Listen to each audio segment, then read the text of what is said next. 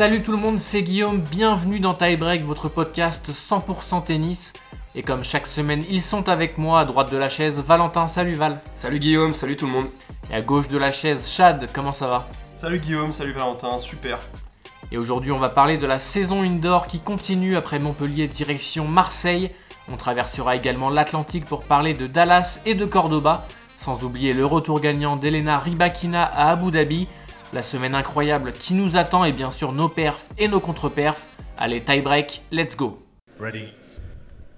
Play. Et pour commencer cet épisode, messieurs, on va s'intéresser à ce qu'il s'est passé à Marseille. Et fait archi rare sur le circuit, comme à Montpellier la semaine dernière, les quatre premières têtes de série étaient au rendez-vous des demi-finales, avec un cinquième titre en carrière pour Hugo Humbert. Cinquième titre en cinq finales pour Hugo Humbert, c'est tout bonnement exceptionnel. Euh, il a montré tout au long de la semaine qu'il avait la capacité de produire un tennis vraiment de, grand, grand niveau. Euh, il a encore euh, enquillé une win de plus contre un membre du top 10, c'était en demi-finale contre Urkac.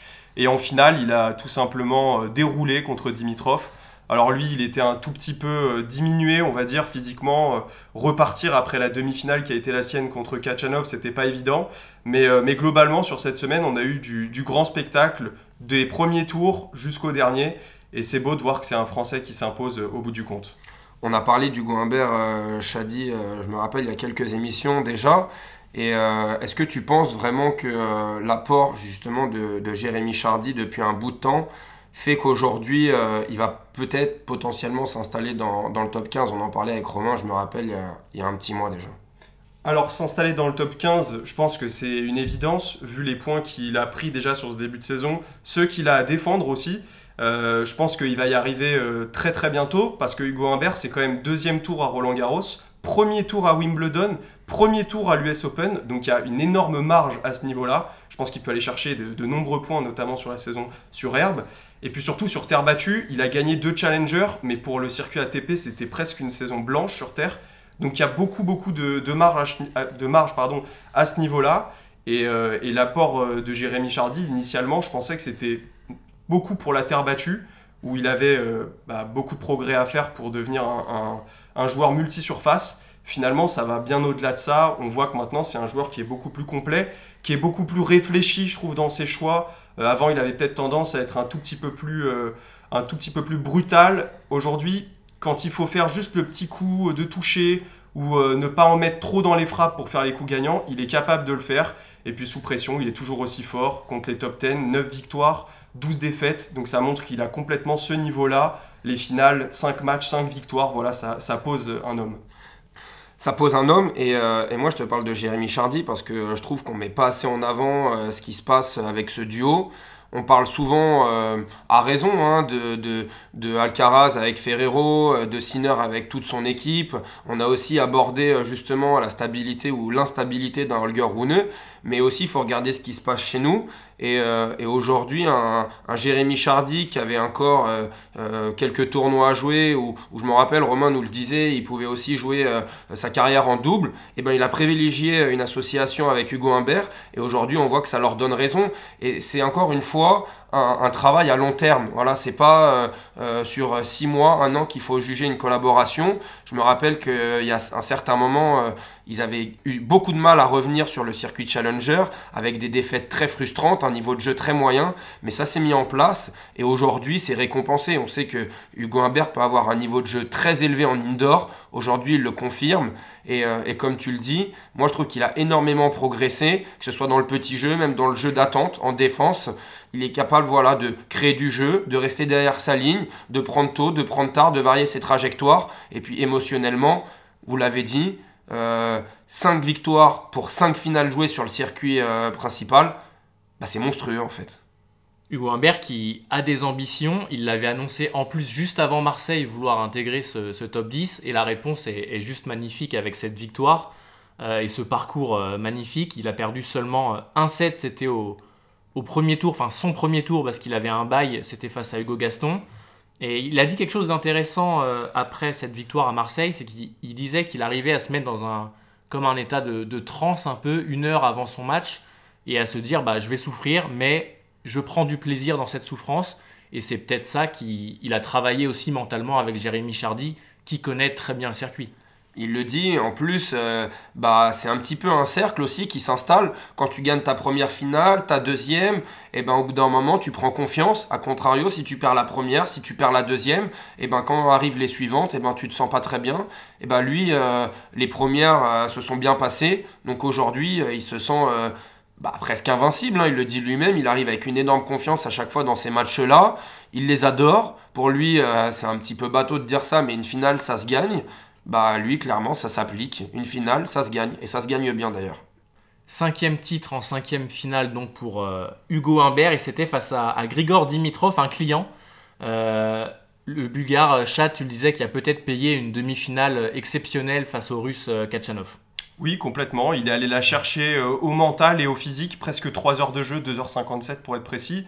du très très beau tennis et un tie-break du dernier set. Donc on sait que dans ces cas-là, euh, on a tendance à, puiser euh, mentalement dans les ressources. Euh, il y a ce point à 6-4 où la bande décide de prolonger encore un petit peu le suspense. Et finalement, sur une petite relance cotonneuse de Dimitrov courte, Kachanov fait la faute et offre la victoire à Dimitrov globalement, c'est le match de la semaine. Pour moi, je sais pas ce que vous en pensez. Je trouve que on a tout eu, mais on a eu un niveau très proche d'un niveau top 10 des deux côtés. Euh, voilà, Dimitrov qui surfe sur une bonne, euh, un bon début de saison, pardon. Euh, un premier titre, l'Open d'Australie, on va, on va le mettre de côté dans l'analyse, mais voilà, là il reprend le, bon, le bon bout et c'est très beau de le voir en finale. je pense qu'il va nous faire une belle saison. Tu le dis, Chad, il a payé un peu physiquement. Est-ce que tu penses pas Parce que franchement, Dimitrov, physiquement, c'est quand même très solide. Il n'avait pas joué depuis l'Open d'Australie. Ça fait deux semaines. Il a eu deux premiers tours assez faciles en 2-7. Est-ce que tu penses vraiment que c'est juste physique ou euh, parce que c'était assez euh, léger comme tournoi quand même, je trouve? Oui, c'est vrai que Dimitrov, on le connaît euh, physiquement, il a, a des ressources, c'est un athlète monstrueux, c'est l'un des joueurs les mieux préparés du circuit depuis un, bout de temps, hein, depuis qu'il était passé avec Roger Rachid à l'époque. C'est devenu quelqu'un de hyper fiable, qui a une caisse monstrueuse. Maintenant, il jouait contre Hugo Humbert, qui est un gaucher, donc qui naturellement va orienter le jeu sur son revers, qui est peut-être un petit peu plus faible. Ce service aussi qui peut lui, offrir des, points faciles euh, avec euh, les relances de Dimitrov côté revers qui sont peut-être un petit peu plus faibles.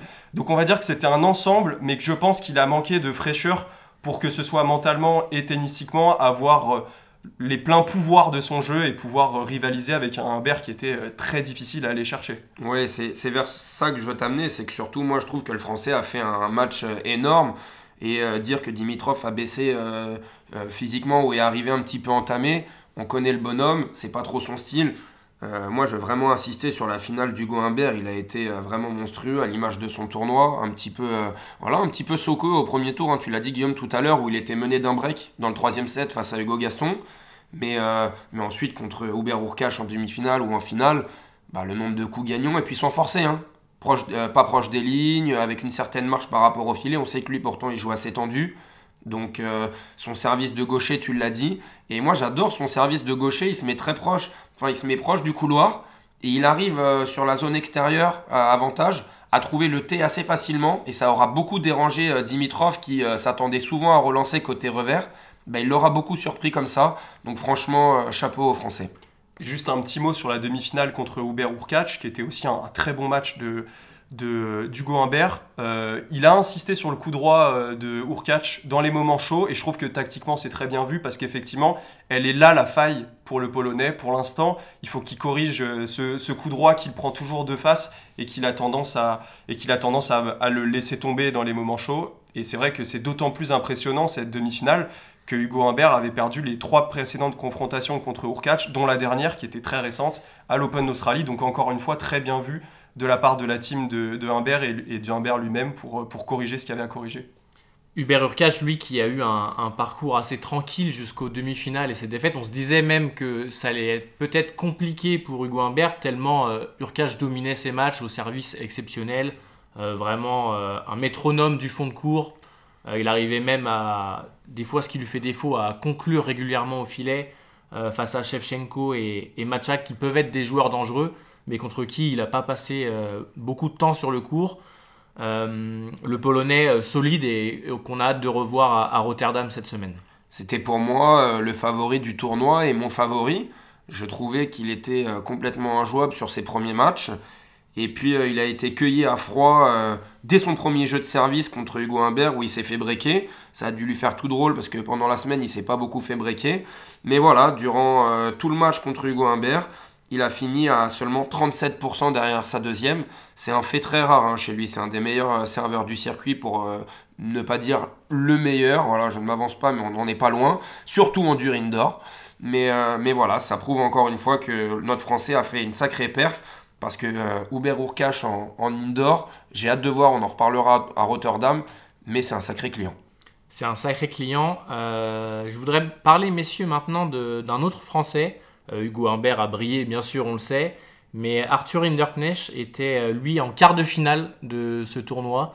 Euh, il perd justement face à, face à Grigor euh, Dimitrov. Euh, Arthur Hinderknecht qui bat quand même Jiri Lechka, le tchèque, au, deuxième tour. une belle perf pour, pour le français. Oui, une belle perf, surtout qu'il restait sur des résultats assez mitigés sur ce début de saison. À Adélaïde, il fait un premier tour. À l'Open d'Australie aussi, il perd en 5-7 contre Kotov. À Quimper, où on a eu la chance de le voir, il gagne en double, c'est vrai, donc c'était important pour la confiance. Il, nous l'a dit en conférence de presse d'après-match mais il a quand même perdu en quart de finale contre Pierre Hugerbert qui a gagné le titre. Et donc à Marseille, le voir passer deux tours, c'est, je pense, très important pour sa confiance. Il se lance euh, définitivement euh, sur, euh, sur cette saison. Voilà, il perd contre Grigor Dimitrov, il n'y a absolument rien de, rien de honteux à ça, mais sa victoire contre Crécy et celle contre Lechka, clairement, va lui faire du bien. au premier tour, bah, il perd le premier set au tie-break, donc derrière, il faut, se, il faut se remettre dedans, et il le fait très bien, 7-5-6-2 dans les deux derniers sets, donc, donc c'est très positif. Et on espère maintenant qu'il va pouvoir euh, remonter euh, au classement, puisqu'il a été euh, numéro 1 français un temps, il y, a, peu de temps, pardon, et, il a le niveau pour, pour remonter clairement.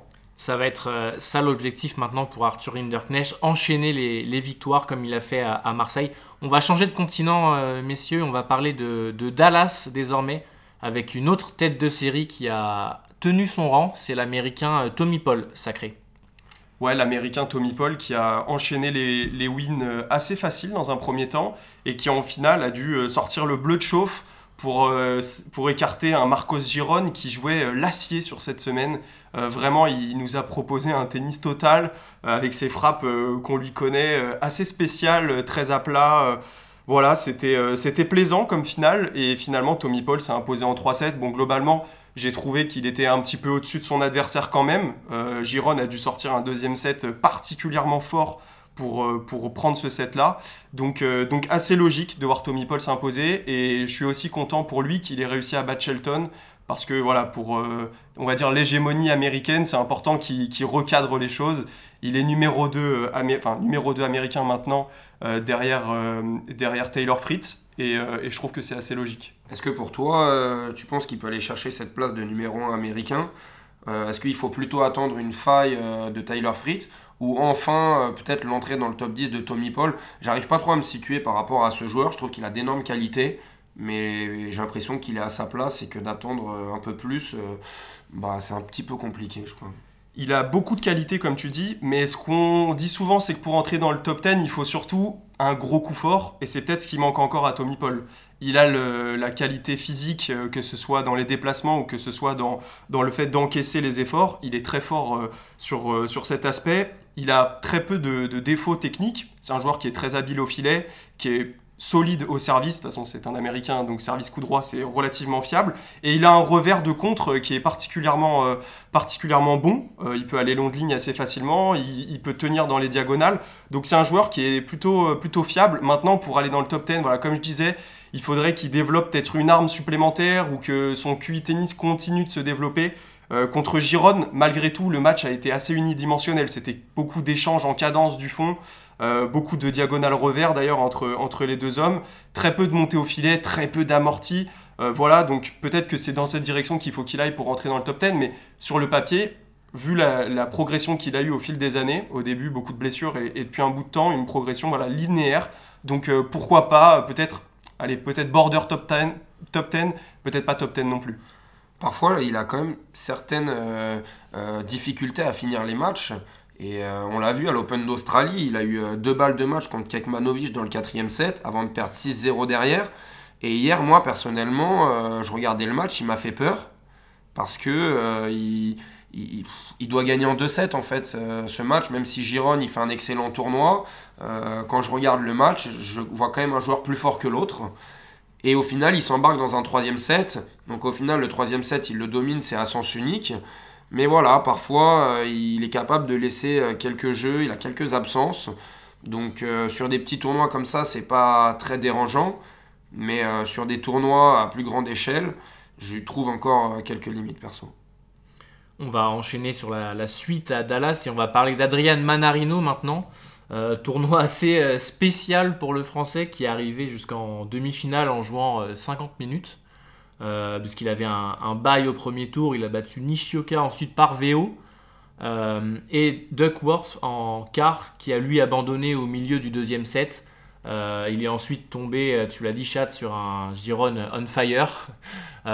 compliqué d'analyser cette semaine du français. Ouais, compliqué euh, d'analyser cette semaine, si ce n'est qu'on peut dire qu'il a fait un bon choix en allant à Dallas. Il fait une demi-finale sans se cramer loin de là. Il va pouvoir enchaîner euh, pas loin à Delray Beach, mais en tout cas, voilà, il a fait une demi-finale euh, sans donner physiquement. Et puis effectivement, en demi, il n'a pas grand-chose à se reprocher. C'était peut-être le meilleur match de Giron sur le tournoi, c'est dire. il avait réponse à tout, même quand Manarino l'emmenait dans le petit jeu. Giron était hyper inspiré en plus de trouver des, coups gagnants dans à peu près toutes les positions. Donc euh, voilà, je pense que c'est une défaite qu'il va, accepter assez facilement euh, et, on espère que la suite euh, pour Adrian Manarino sera, sera encore belle, surtout qu'il a perdu son statut de numéro 1 français. Peut-être que ça va le motiver à aller chercher les, tournois auxquels il va se rendre.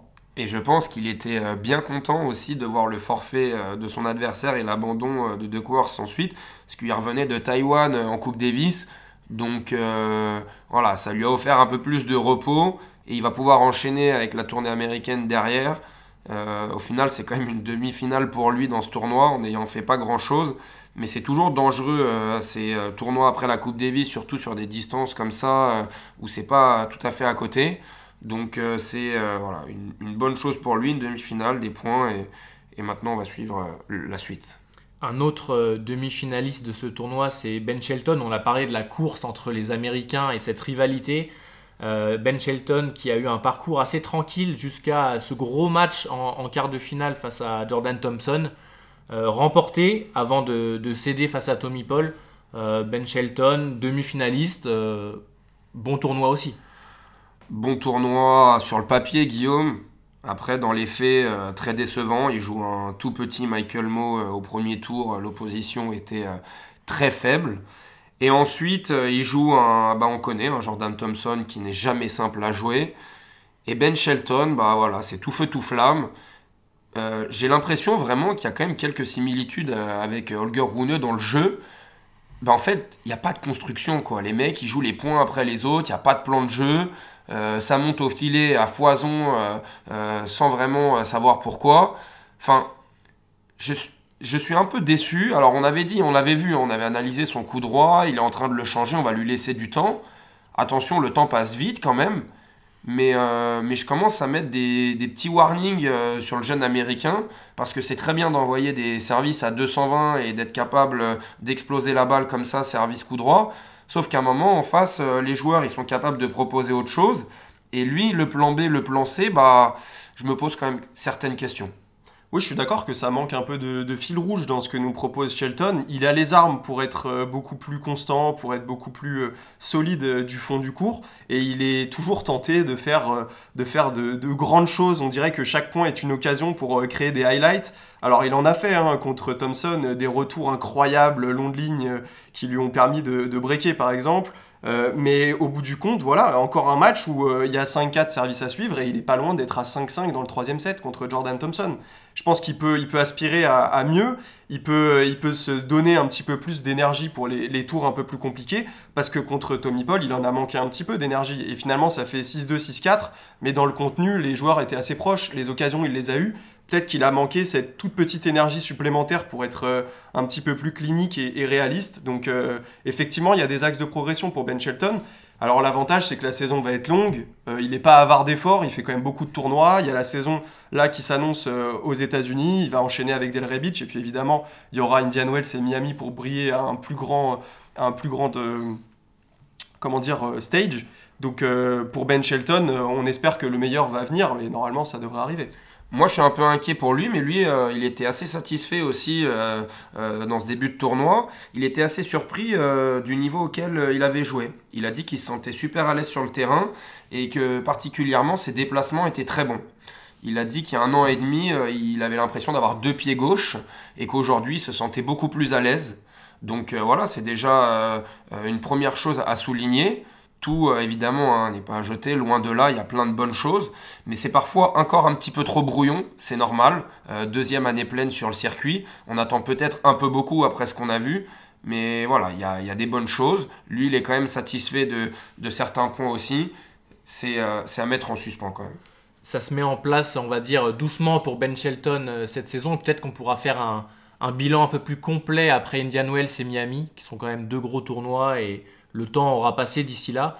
Euh, il y a un autre joueur qu'on attendait euh, peut-être aussi également, comme Ben Shelton, c'est euh, Frances Tiafo, tête de série numéro 1 à, Dallas. Et une nouvelle fois, c'est un, résultat un peu décevant pour, pour l'Américain.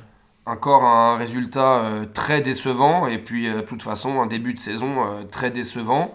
Et j'ai même envie d'aller encore plus loin. La fin de saison dernière était très décevante déjà.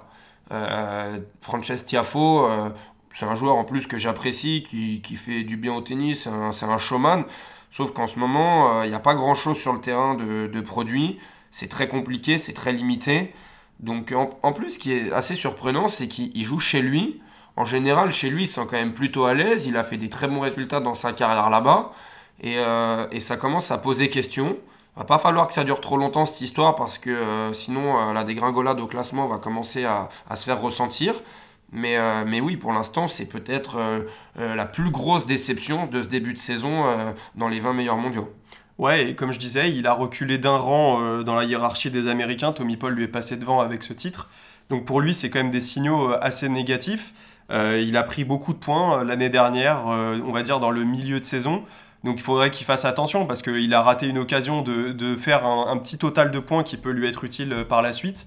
Euh, voilà, l'US Open, il perd contre, contre Ben Shelton, on se souvient, euh, en 4-7 avec ce, ce tie-break du troisième set fantastique. Euh, il va avoir beaucoup de points à défendre et, on espère pour lui que ça va mieux se passer parce que, parce que là, il, va falloir aller en chercher aussi vite que possible. La densité américaine donc et Tiafo qui n'a pas de temps à perdre. juste pour terminer là-dessus, rappelez quand même que les Américains sont 12 dans le top 100 ce lundi, c'est assez énorme. C'est ils sont les plus représentés. Euh, on va passer au, troisième tournoi 250 euh, de la semaine dernière à Cordoba. Et pour la deuxième fois déjà cette saison, alors c'est super rare, un joueur issu des qualifs s'est imposé. Euh, après Tabilo à Auckland, c'est Luciano Darderi qui a réalisé cet exploit. 76e du coup au classement cette semaine l'Italien. Ouais, il était opposé à un autre joueur issu des qualifs, donc c'était assez incroyable de voir que deux qualifiés se rencontraient en finale. Alors du coup, je ne sais pas si c'est un lien de cause à effet, mais le spectacle n'a pas été incroyable sur cette finale. On a vu deux joueurs quand même assez humains euh, qui, qui étaient à ce stade de, la finale euh, pour euh, Dardery pour la première fois de sa carrière, pour Bagnis pour la deuxième fois, mais c'était une occasion incroyable pour les deux bah, de faire 250 points d'un coup, ce qui est énorme pour eux, et puis surtout d'avoir un, un, trophée dans l'armoire à glace. Donc on sentait qu'il y avait beaucoup de pression, et cette pression, c'est Dardery qui l'a bien mieux gérée. Euh, voilà, déjà il était très impressionnant en demi-finale. Il a, il a battu Baez, qui était quand même le, joueur euh, euh, le plus réputé de ce tableau et qui avait les meilleures chances de gagner, je trouvais, initialement. il a proposé un tennis hyper explosif, un coup droit avec beaucoup de volume. qui permet de lui créer beaucoup de décalage. Donc sur cette terre battue bien lourde à Cordoba, c'était assez efficace. Et puis en finale, il n'y a pas eu match en fait. Bagnis a joué euh, il a mis un 7,5 à rentrer dans le match. Euh, Valentin, on en parlait euh, juste avant l'émission. Il a quand même réussi à revenir dans cette finale, donc on, va lui donner ce crédit. Mais globalement, il s'est réveillé trop tard. Il s'est réveillé trop tard, mais ce match, personnellement, c'est ce que j'aime vraiment dans le tennis. Et je vais essayer d'expliquer ça très rapidement. Il n'y avait pas match, tu l'as dit. Dardery a remporté les 10 premiers points du match. Et puis derrière, ça a déroulé, ça a fait 6-1 pour l'Italien. Et vraiment, il n'y avait pas match, à enchaîner 6-1, 2-0. Donc on est quand même à 8 jeux à 1 pour l'Italien. L'Argentin finit par faire son jeu de service assez facilement, on se retrouve à 2-1. Et puis là, l'Argentin grappille un point, deux points, et on sait, très, bien que ça peut aller très vite, surtout sur terre battue. il n'y avait pas match du tout, et hop, on se retrouve de 6-1, 2-0 à 6-1, 2-3. Et là, un petit peu de nervosité chez l'Italien. Forcément, on est dans une finale qui était à sens unique. Ça commence à, tourner, commence à discuter un peu de trois marques avec, avec l'arbitre. Et voilà, c'est vraiment pour dire que dans ce sport, tout peut aller très vite. On peut mener 8 jeux à 1 et quand même en 2 points, hop, se retrouver à douter. Euh, moi, j'ai trouvé ça quand même fantastique. Et ce qui m'a fait rire, c'est que euh, euh, j'avais vu leur match à ces deux joueurs-là au calife de Roland. Ils se sont affrontés au, dernier Roland Garros. Et, j'ai vu ce match et j'avais trouvé vraiment Dardery bah, très en dessous de son adversaire. Donc je me suis dit que de le voir progresser autant et de faire cette semaine-là en si peu de temps, bah, c'était quand même magnifique pour lui, vraiment. Et alors qu'en demi-finale, il avait laissé beaucoup d'influx parce que sa victoire euh, lui permettait de non seulement se qualifier pour la première finale de sa vie, mais aussi rentrer officiellement dans le top 100, euh, ce qui était une grosse étape pour lui. On l'a vu, il était euh, vraiment ivre de bonheur à la fin de son match contre Baez. Il est allé enlacer tout son box à la fin du match, un match qui lui a coûté beaucoup, beaucoup d'énergie. Je pensais pas qu'il rebondirait aussi bien sur la finale, surtout qu'il a fini en night session alors que Bagnis avait gagné depuis quelques heures. Et finalement, c'est Facundo Bagnis qui était beaucoup moins, beaucoup moins apte à jouer cette finale. Je pense qu'il a souffert de cette pression qui a fini par lui, lui coûter un petit peu physiquement. On sentait qu'il avait les jambes très lourdes et ça a fait la différence. Donc chapeau à Dardery. Alors petit, euh, petite anecdote, euh, Humbert gagne à Marseille, donc un Français gagne à Marseille. Euh, Tommy Paul gagne à Dallas, c'est un Américain à Dallas. Et Dardery, né en Argentine, qui joue bien sûr pour l'Italie, mais qui est argentin et qui se considère lui-même argentin, a gagné à Cordoba. Ça fait trois locaux, c'est impressionnant. C'était peut-être pour euh, s'attirer les, faveurs du public euh, qui se considérait argentin. Euh, il y a d'autres Argentins qu'on attendait dans ce, dans ce tournoi. on a parlé à Marseille des quatre premières têtes de série en demi-finale. À Dallas, il y en avait trois, il manquait juste Tiafo. Alors, c'était pas du tout le cas à Cordoba c'est peut-être euh, le résultat d'une saison sur terre battue qui vient de se lancer, un peu piégeux, des joueurs qui arrivent et qui sont déjà prêts à recevoir justement ces, têtes de série, notamment euh, Francesco Cerundolo, tête de série 1, qui a perdu au deuxième tour. Il avait un bail au premier, donc euh, voilà, un peu, un peu compliqué pour lui face à Mounard. Et Echeverry, également battu assez tôt par, par son compatriote Coria. Oui, et en fait, on, parlait de Tiafo euh, qui était une énorme déception. Euh, on peut mettre dans le même sac euh, Serundolo, qui est pour l'instant le fantôme de lui-même.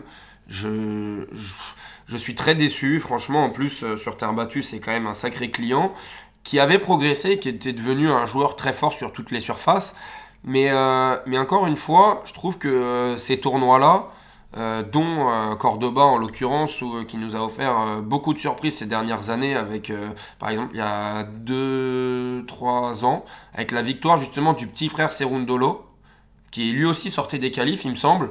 Donc c'est un tournoi on sait que c'est très compliqué d'aller au bout, on sait que les têtes de série euh, n'ont pas une marge énorme sur, euh, sur le reste du tableau, mais c'est aussi la surface qui fait ça. Sur terre battue, euh, on sait très bien que des joueurs fin fond du top 100 peuvent accrocher des membres du top 20, des membres du top 30, surtout sur un match. On l'a vu avec Mounar qui remporte qui bat justement Serundolo. on l'a vu sur Coria qui bat Echeverry. Voilà, franchement, c'est pas plus étonnant que ça que de voir les têtes de série absentes dans le dernier carré. Et pour Serundolo, si je peux ajouter un dernier truc, je dirais qu'il doit euh, fortement remercier euh, Baez d'avoir gagné son dernier simple en Coupe Davis, parce qu'il a quand même perdu contre Skatov euh, son simple 2-7-0. Au moins, il n'a pas ce, poids de remords d'avoir fait perdre son équipe argentine. voilà, il va probablement gagner plus de matchs sur une autre partie de saison, parce que pour l'instant, c'est tout simplement catastrophique. Il a juste euh, une victoire sur le circuit à l'Open d'Australie contre Sweeney en 5-7. Sinon, c'est que des défaites et il n'y a même pas un set de remporté. Donc c'est très très grave. On a, on a fait le point donc sur, sur Cordoba et sur les, trois tournois 250 euh, euh, cette semaine. On va tout de suite passer à la WTA. Time.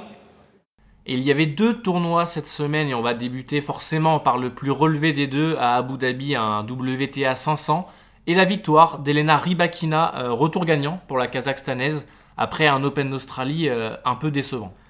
Elena Rybakina qui a assumé son statut de, favorite et puis euh, qui a eu un tournoi Bon, pas totalement tranquille parce qu'elle a eu un premier tour très compliqué contre l'américaine Collins, la future retraitée qui joue sa dernière année sur, sur le circuit. Et surtout, en demi-finale, elle a joué contre Samsonova, une joueuse qu'elle n'avait jamais battue. Euh, c'était avant euh, ce match-là 4 matchs pour 4 défaites. Et là, elle a réussi à s'en sortir dans un match euh, très étrange où elle gagne le premier set 6-0. Et puis derrière, la Russe a, réussi à revenir 6-4. Puis la Kazakhstanaise s'en est sortie en 3-7. Et puis après, on a eu cette finale où, où bah, je sentais, enfin c'était un petit peu attendu, pas que moi, mais tout le monde, qu'en fait Ribakina a, a, complètement le match en main et c'est elle qui, qui, va un petit peu décider du sort de la rencontre. Parce que Kazatkina est une joueuse très habile, euh, très vive du fond du cours dans ses déplacements, mais euh, un déficit de puissance énorme. Au service, c'est très compliqué, euh, surtout quand on compare à, à Ribakina qui elle sert très très bien. Donc voilà, l'a assumer, c'est pas toujours facile, mais, mais franchement, ça fait plaisir. Encore une fois, on l'a dit depuis le début de la saison et on le répète, bah, les joueuses assument leur statut et pas qu'un peu. Oui, surtout que Ribakina avait un, ratio négatif en finale. Euh, voilà, c'est une joueuse qui est forte sur toutes les surfaces. Elle a gagné Wimbledon, elle a gagné le tournoi de Rome par exemple, Indian Wells, et là elle continue de prouver que sur dur elle est très forte. D'ailleurs, elle est tellement forte que sur ce début de saison, elle a déjà acquis son deuxième titre. Elle avait déjà battu euh, Zabalenka à Brisbane, donc c'était un premier gros titre qu'elle est allée chercher. Bon, à l'Open d'Australie, on rappelle qu'elle avait perdu ce super tie-break invraisemblable 22-20 donc euh, on va la pardonner. Mais elle enchaîne à Abu Dhabi, là, elle a proposé, du très bon tennis. Et comme tu le disais, en finale, elle a, tout simplement récité ses gammes. Donc euh, félicitations. Elle a récité ses gammes et puis elle a su profiter du, faible service de son adversaire. Euh, en, enfin, Kazatkina a remporté seulement 14% de ses points derrière sa deuxième balle durant toute la finale. Donc c'est très très faible. Après, Ribakina, elle aussi, a eu beaucoup de mal à gagner ses points sur, euh, sur, deuxième, euh, sur deuxième service. Elle a gagné que 3 points sur 12. Mais il faut dire qu'elle a eu aussi, elle a passé énormément de premières. Donc ce qui l'a mis à l'abri durant tout le match. C'est vraiment, euh, je pense, dans un futur proche, que ce soit chez les hommes et encore chez les femmes, vraiment, euh, la seconde balle, c'est ce qui va déterminer énormément de matchs. On voit que quand tu arrives à, te mettre à l'abri derrière ta deuxième, tu peux passer des matchs tranquilles, mais quand ta deuxième balle commence à être trop faible, on en avait parlé avec Clara Burel la semaine dernière, tu te mets dans des euh, situations très très compliquées. Et pour rebondir sur ce que tu dis, Valentin, euh, pour la deuxième balle de Kazatskina et son manque de puissance globale, c'est vrai que c'est l'élément qui a fait que Diane Paris a vraiment cru à la victoire jusqu'au bout. Euh, elle l'a emmené en 3-7, elle a perdu finalement 6-4 euh, dans le troisième set. Mais euh, voilà, sur ce match, il y avait, clairement deux joueuses du même niveau à l'instant T. Donc c'est hyper, encourageant pour Paris qui avait passé les qualifications. Voilà, un tout petit peu de, défaut, on va dire, quand elle recouvre côté revers, de temps en temps des, balles décentrées qui lui coûtent des points assez faciles. Mais elle a réussi à mettre son jeu en place avec son chip de revers, avec quelques montées au filet, des services volés même. Tu as, dû, as dû apprécier, Valentin. J'adore, j'adore. Ediane Paris, c'est vraiment euh, l'élégance. Et pendant un, bon bout de temps, justement, ce n'était presque que l'élégance. Et aujourd'hui, on est en train de passer un cap. On voit que ça devient aussi efficace. Et ça, ça devient très intéressant. Elle est capable euh, de vraiment euh, de concurrencer les meilleures joueuses. Kazatkina, qui est quand même top 15, une très très bonne joueuse. Diane Paris, franchement, je suis très confiant. Elle a un jeu de variation, c'est très différent. Elle apporte beaucoup de choses. J'ai hâte que ça se mette un corps un peu plus en place et ça va être vraiment très agréable pour la suite. Diane Paris, euh, tu l'as dit, Chad, c'est une défaite au premier tour, mais c'est encourageant parce qu'elle sort des qualifs. C'est pas, elle arrive, elle perd tout de suite. Euh, elle a gagné des matchs avant. Et quand on voit son début de saison, l'Open d'Australie, c'était déjà super encourageant malgré une défaite euh, bah, frustrante forcément parce qu'elle menait 5-1 au troisième set. Elle a eu une ou deux balles de match, je sais plus, face à Mira Andreeva ça se met en place. On a parlé de, Clara Burel la semaine dernière qui rentrait dans le top 50. Diane Paris, elle y est presque.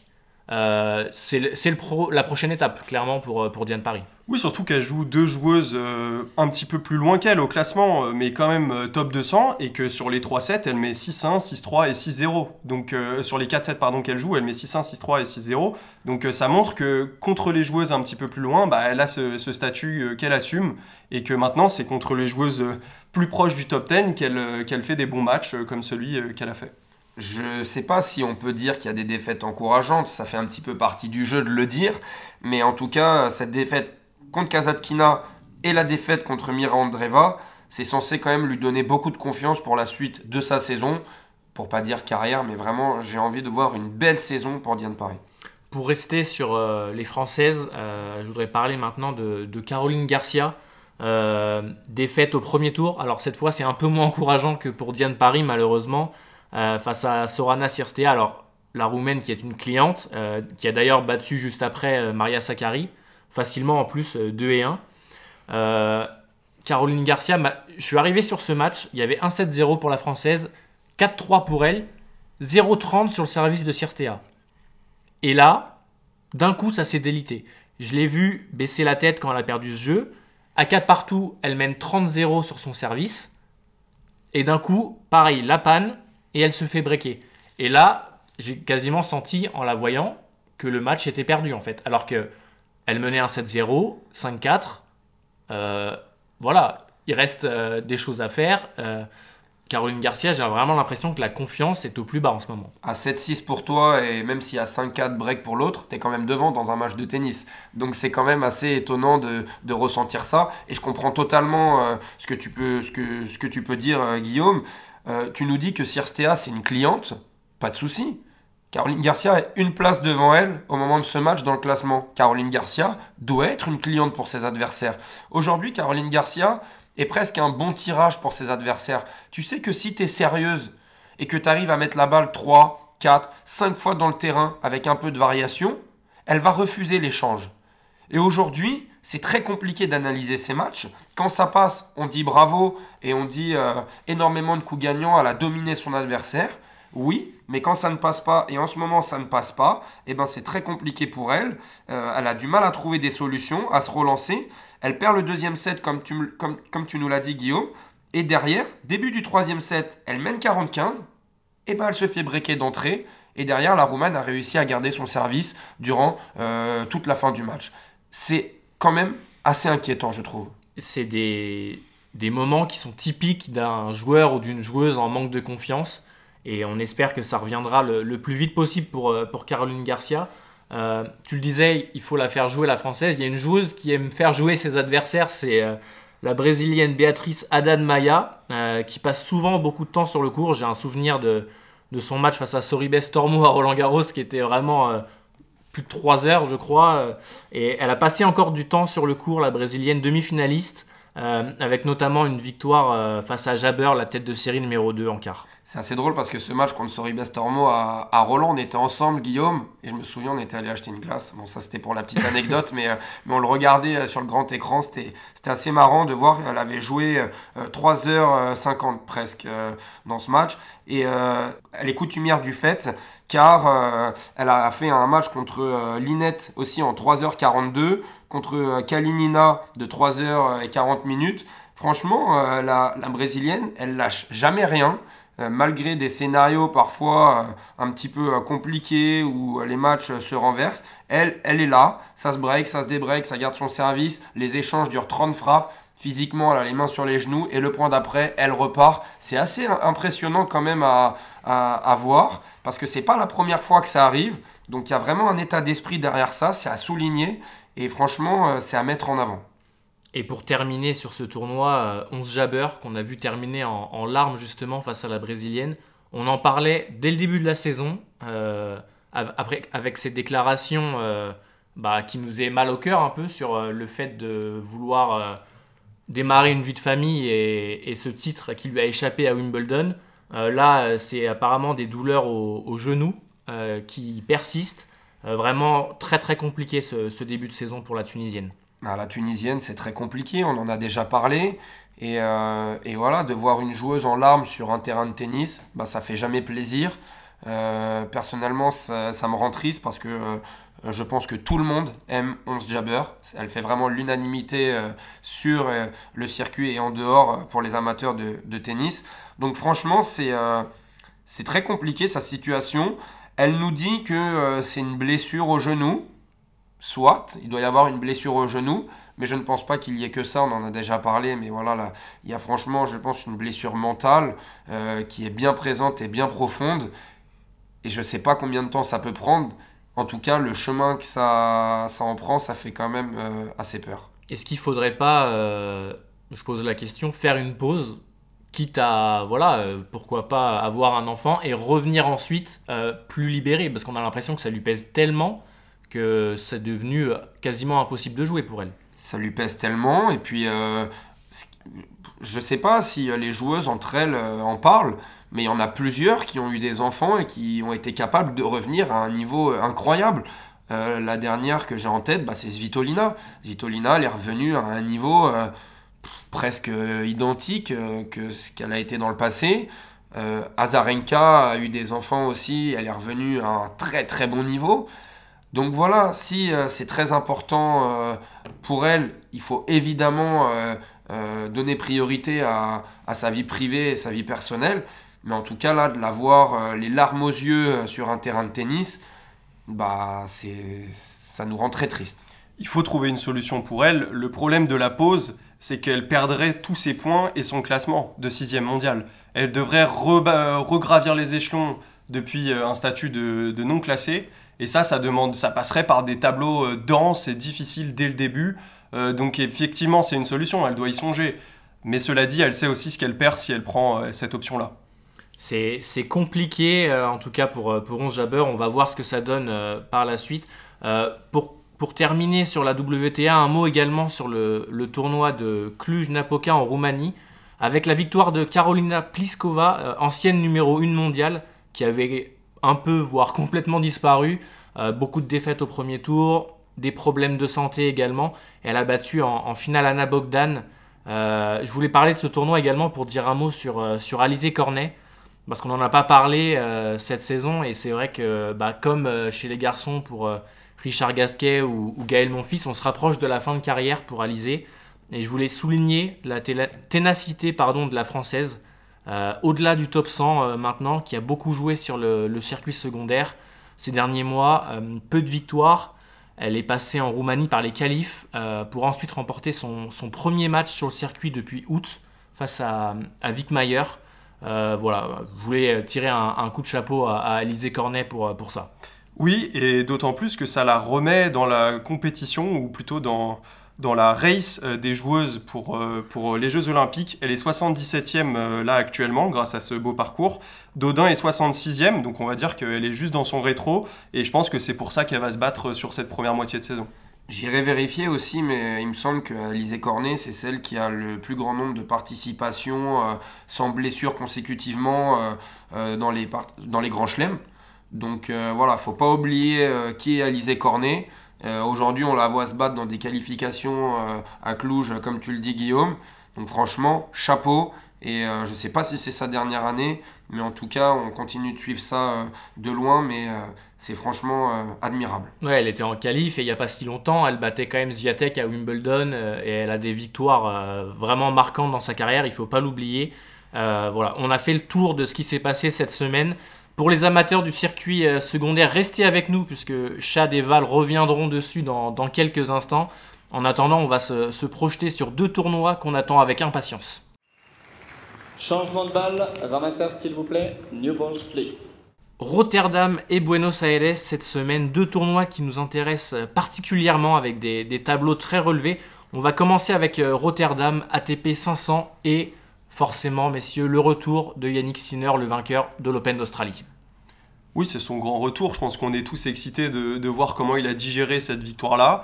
Euh, bon, effectivement, personne ne va lui demander euh, forcément de gagner le tournoi juste après l'Open d'Australie, même si on espère qu'il ira loin et qu'il nous proposera le, même tennis. Mais en tout cas, ça fait, ça fait plaisir de voir un tableau aussi dense. Euh, voilà, il est tête de série numéro 1, il y a André Roublev en, en, bas du tableau.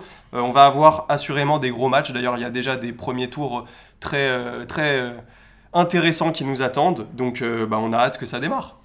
Personnellement, euh, j'aimerais beaucoup voir une demi-finale euh, Sinner-Humbert. Je sais pas ce que tu en penses, Val.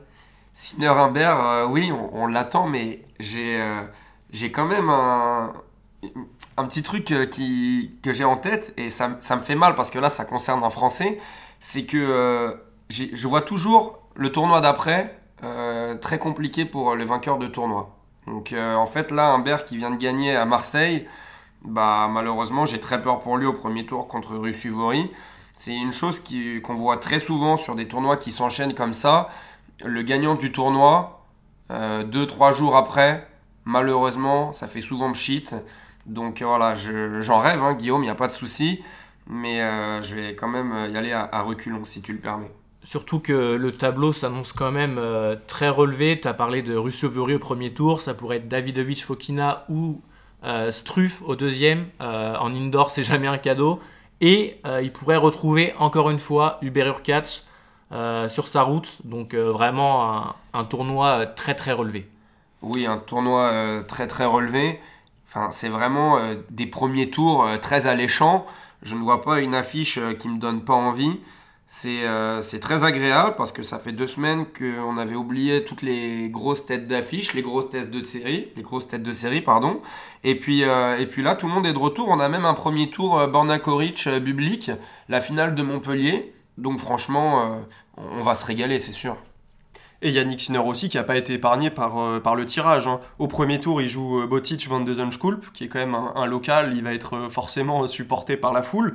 Derrière, c'est Chapovalov ou Monfils. L'un comme l'autre, c'est quand même dangereux. Gaël Monfils, on, on attend qu'il qu'il re- revienne à 100% et qu'il nous repropose euh, ce qu'il a pu nous faire, par exemple, en fin d'année dernière. Et Denis Chapovalov, il est en train de prendre progressivement un petit peu de confiance. En indoor, c'est quand même pas un cadeau. Euh, et puis au troisième tour, ça pourrait être euh, Bublik par exemple, qui joue plutôt pas mal en ce moment. Donc euh, attention, Yannick Sinner, il n'y a, y a rien de fait. hein. On lance en demi-finale, euh, attention. on l'annonce en demi-finale, ça serait quand même.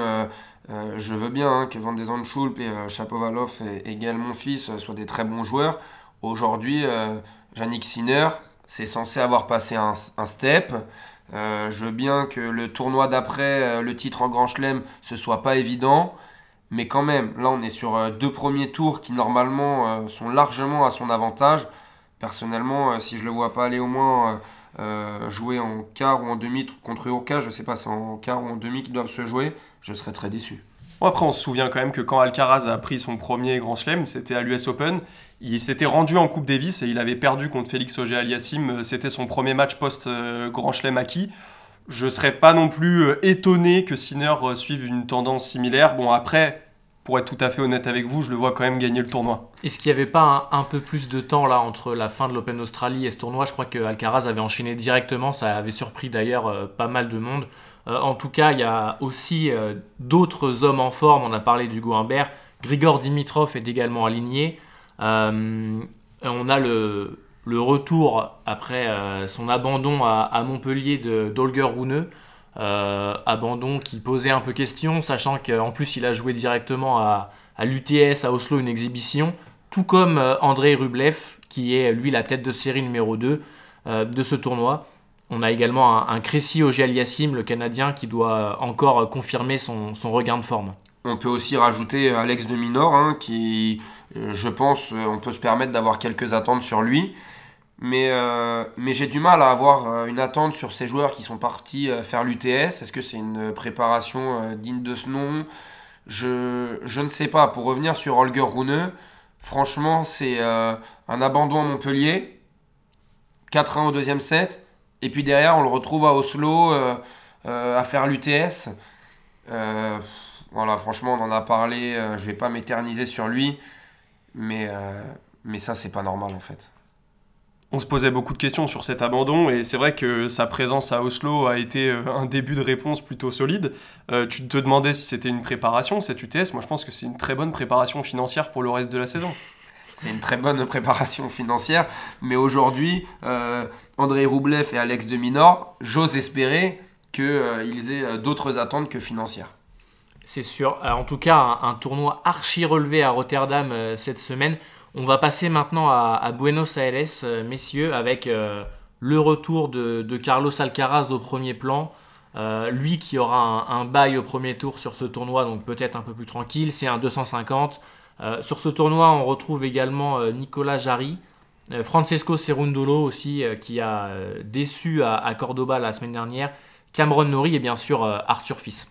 C'est marrant, en voyant ce tableau, j'ai l'impression de revoir celui de l'année dernière, puisque en finale, on avait eu euh, Alcaraz Nori et qui s'étaient rejoués, les deux mêmes joueurs, à Rio. Et une nouvelle fois, ils sont tête de série 1 et 2, et tous les destinent à se retrouver en finale. Alors là, ce serait exceptionnel. Trois finales consécutivement pour les deux. Euh, non, mais il y a beaucoup de joueurs qu'on a hâte de voir, je pense, euh, dans ce, dans ce tableau-là. Évidemment, Alcaraz en, en- grand, en grande attente, mais il y a aussi des joueurs un, petit peu plus, euh, un petit peu plus âgés comme Marin Silic et Stan Wawrinka qui moi vont particulièrement m'intéresser. Euh, on a le Diego Schwartzmann euh, toujours aussi euh, dans le dur ces derniers temps. On espère qu'il va gagner des matchs quand même. C'est quelqu'un, je pense que tout le monde apprécie sur le circuit. Et puis surtout Arthur Fils, notre Français qui a fait ce choix d'aller sur terre battue probablement euh, plus euh, sur du long terme pour espérer briller euh, sur la saison européenne avec Roland Garros, les Jeux Olympiques et, tout ce qu'on connaît. Voilà, hâte de suivre tout ça, ça va être un, super tournoi. Pour un 250, le tableau est très beau. Le tableau est très beau et puis à chaque fois on suivait ces tournois hein, en Amérique du Sud, mais on n'avait jamais notre petite coqueluche. Là, on va avoir Arthur Fils qui, on l'espère, va faire un bon tournoi, mais en tout cas, quand on regarde, il n'y a pas un match facile en fait. Arthur Fils, premier tour contre euh, Dusan Lajovic. Bah, Dusan Lajovic euh, sur terre, ça reste quand même très solide. Derrière, il faudra aller jouer euh, Tabilo ou Hoffman.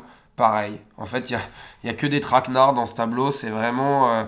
mais moi, j'adore en fait. Vraiment l'ambiance, la nuit, la terre battue bien grasse, bien lourde. Franchement, c'est un sacré kiff. On espère que la terre battue de Buenos Aires sera de meilleure facture que celle de Cordoba où il y avait littéralement un rebond toutes les trois frappes.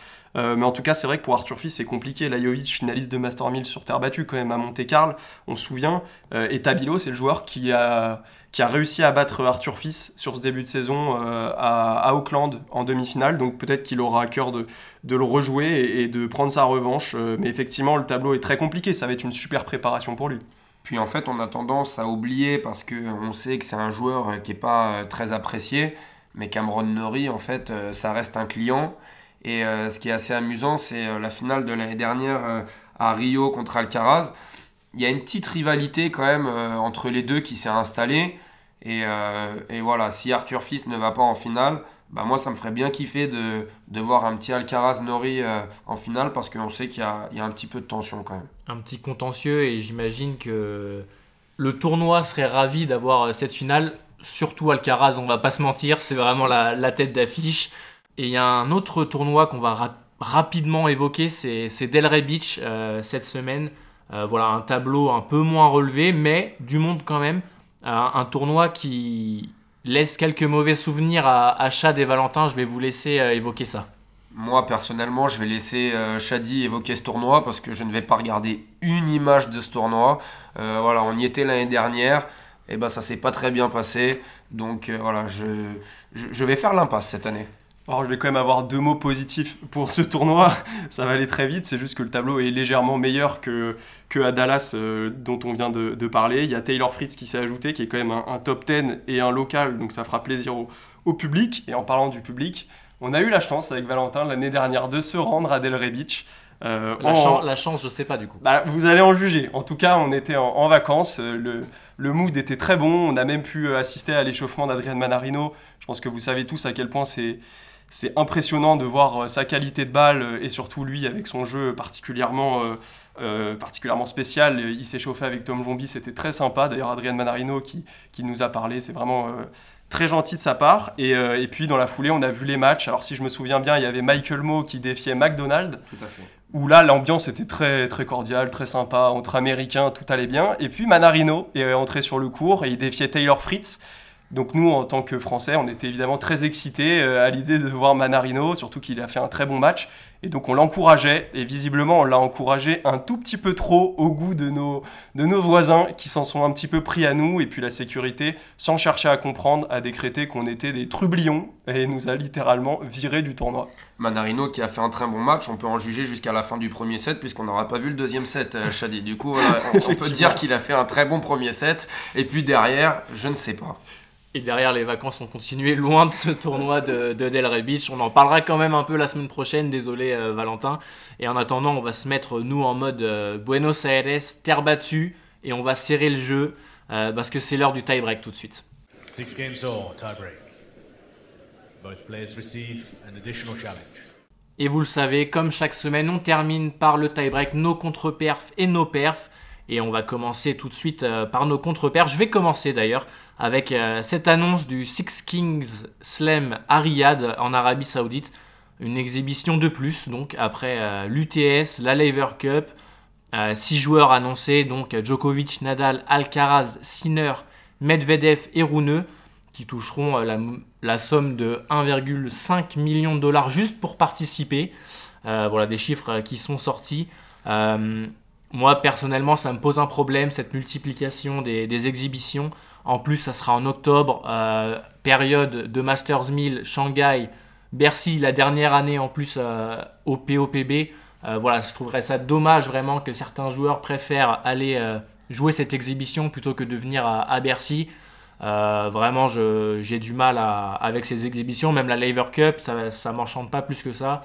Euh, voilà, le, tennis pour moi, c'est pas ça. Et, euh, et c'est ma contre-perf cette semaine. Et je vais juste rajouter un tout petit truc, Guillaume.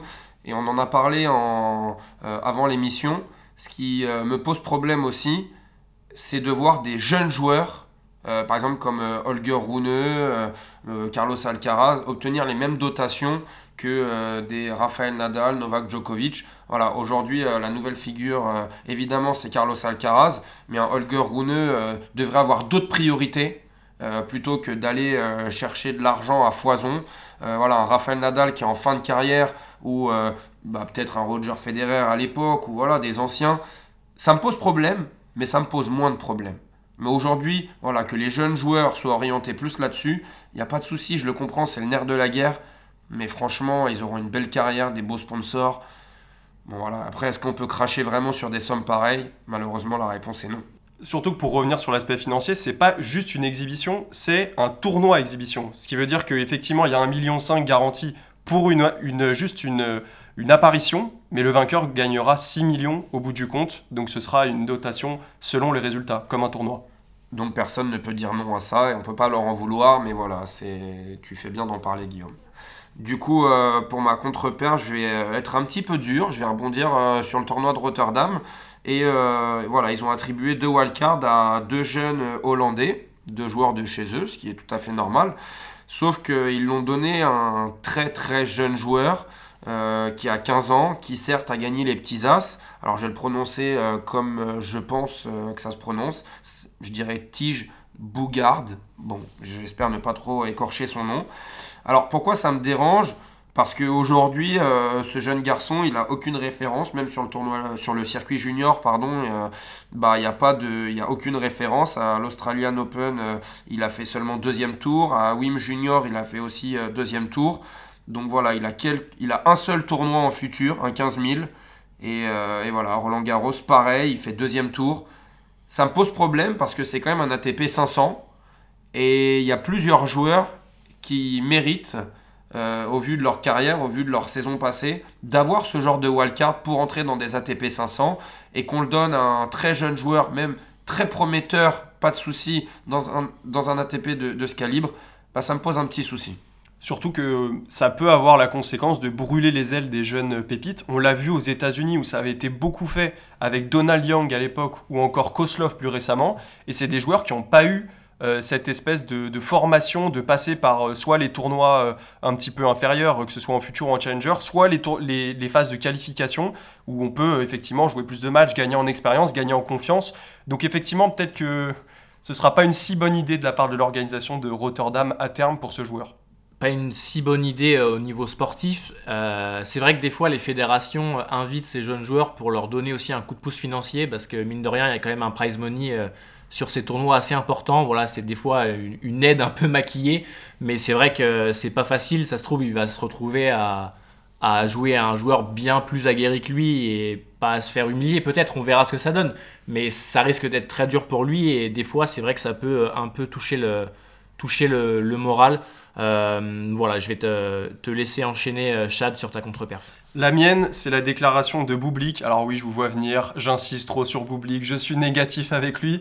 Mais alors, ça y est, il a gagné un tournoi et il a décidé de pouvoir dire n'importe quoi. Je cite Je suis pour les changements, nous jouons les mêmes tournois depuis 15 ans, les joueurs méritent d'être bien traités, bien payés. Il est très exigeant de jouer pendant 11 mois d'affilée.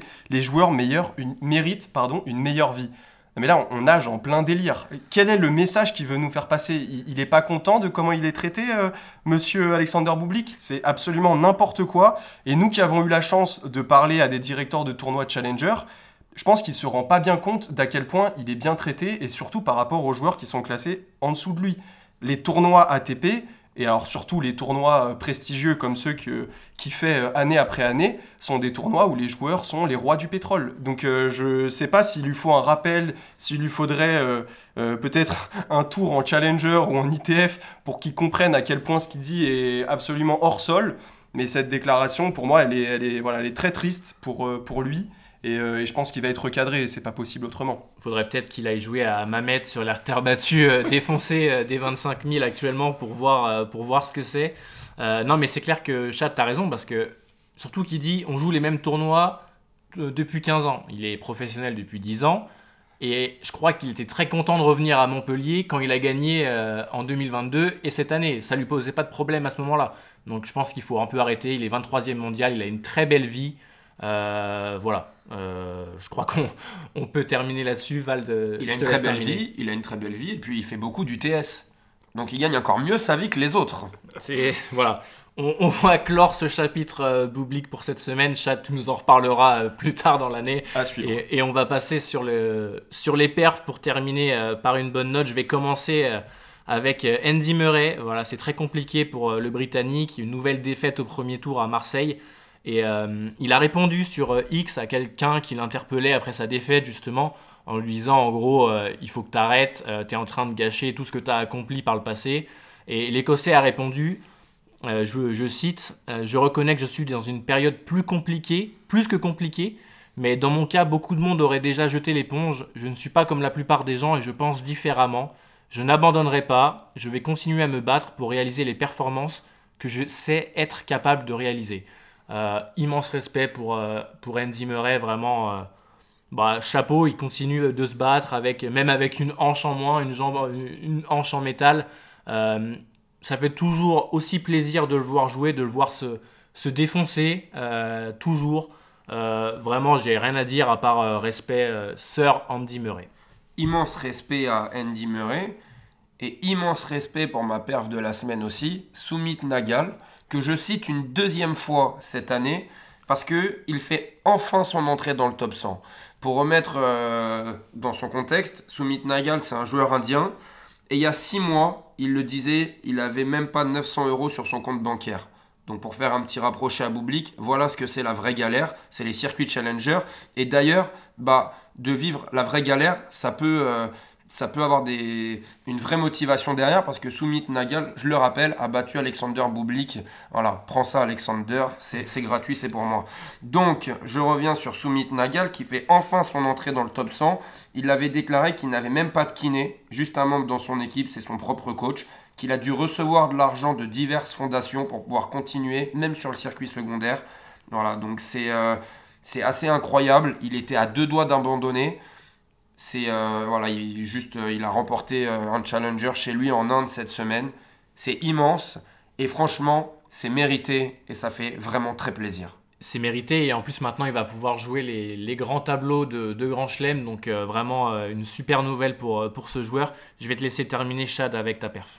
Ouais, les grands tableaux de Grand Chelem, pourquoi pas pour le joueur que je vais nommer, Mpechi Pericard qui a gagné son challenger de Nottingham en étant euh, bah, beaucoup plus fort là où on attendait qu'il progresse, c'est-à-dire dans les sets serrés, euh, notamment les tie-breaks, parce qu'il en joue un paquet, c'est assez, logique par rapport à son style de jeu, c'est un grand serveur, donc euh, souvent les sets sont amenés à, se décider au tie-break. Il a battu Martino en finale, donc chapeau aussi à Martino, qu'on a eu la chance de voir à Quimper, en demi-finale déjà contre, contre Pierre-Hugues et comme tu le disais, Guillaume, Mpechi Pericard avait quelques défaites euh, où il avait coincé au tie-break du dernier set, donc difficile pour la confiance. Et là, sur ce tournoi, il a réussi à complètement euh, inverser le phénomène. Sur son premier tour, il n'a pas eu besoin de tie-break, mais dès le deuxième, tie-break du dernier set contre Guinard, il a remporté 7-3. Euh, le tour d'après, il gagne en deux tie-break contre Stewart. contre Blocks, il gagne 7-6 au premier, 6-2 au deuxième, donc 18 dans le tie-break du premier set. Et contre Martino, une nouvelle fois, il réédite tie-break du premier set, il l'empoche. Donc je pense que pour lui, euh, énorme boost de confiance. Euh, il continue de progresser au classement. Là, il va bientôt intégrer le top 150. Euh, il va enchaîner avec Cherbourg, où il va jouer au premier tour contre Benoît Père, mais c'est un Français en pleine ascension. On a parlé d'une belle équipe en début d'émission avec Hugo Humbert et Jérémy Chardy. Ben, voilà une autre de belles collaborations entre Mpechi Pericard et Manu Planck.